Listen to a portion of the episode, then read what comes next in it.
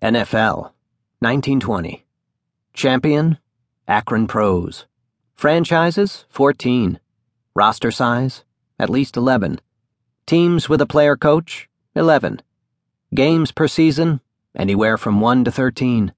Points per game, 15.7. Shutouts, 36 out of 40 games. Ties, 7. 0 0 ties, 5.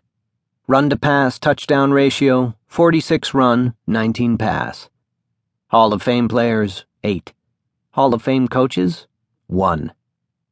NFL 1929. Champion Green Bay Packers. Franchises 12. Roster size 18. Teams with a player coach 9. Games per season anywhere from 6 to 19. Points per game 19.2.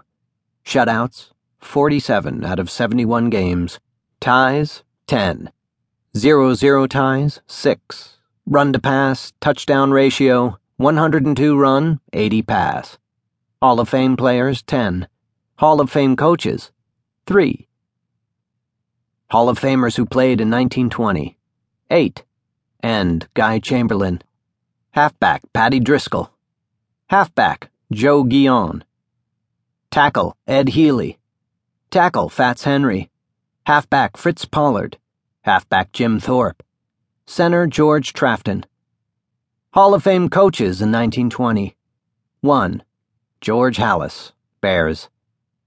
Hall of Famers who played in 1929. 10. Driscoll, quarterback. Benny Friedman. Tackle, Cal Hubbard. Guard, Walt Kiesling. Tackle, Link Lyman. Halfback, Johnny Blood McNally. Guard, Mike Michalske. Fullback, Ernie Nevers. Halfback, Ken Strong, Trafton. Hall of Fame coaches in 1929. 3. Jimmy Conzelman, Providence Steamroller. Halas. Curly Lambeau, Packers. Talking points. As you can see, this was the, uh, fun decade.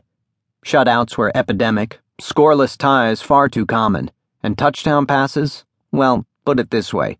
In 1920, the year the NFL was launched as the American Professional Football Association, there were 19 thrown in 40 games, about one every other game. Thrilling. Of course, there was a reason for that. The game was screwed up. Or rather, the rules were. Passes had to be thrown from at least five yards behind the line of scrimmage, which made them easier to diagnose. And you got penalized if a pass was unsuccessful. An incompletion resulted in the loss of a down, and an incompletion in the end zone cost you possession of the ball.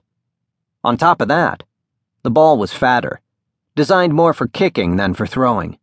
And since this was the single platoon era, with many players playing 60 minutes, Energy conservation was a major concern. Nobody was too anxious to wear himself out running pass routes all day.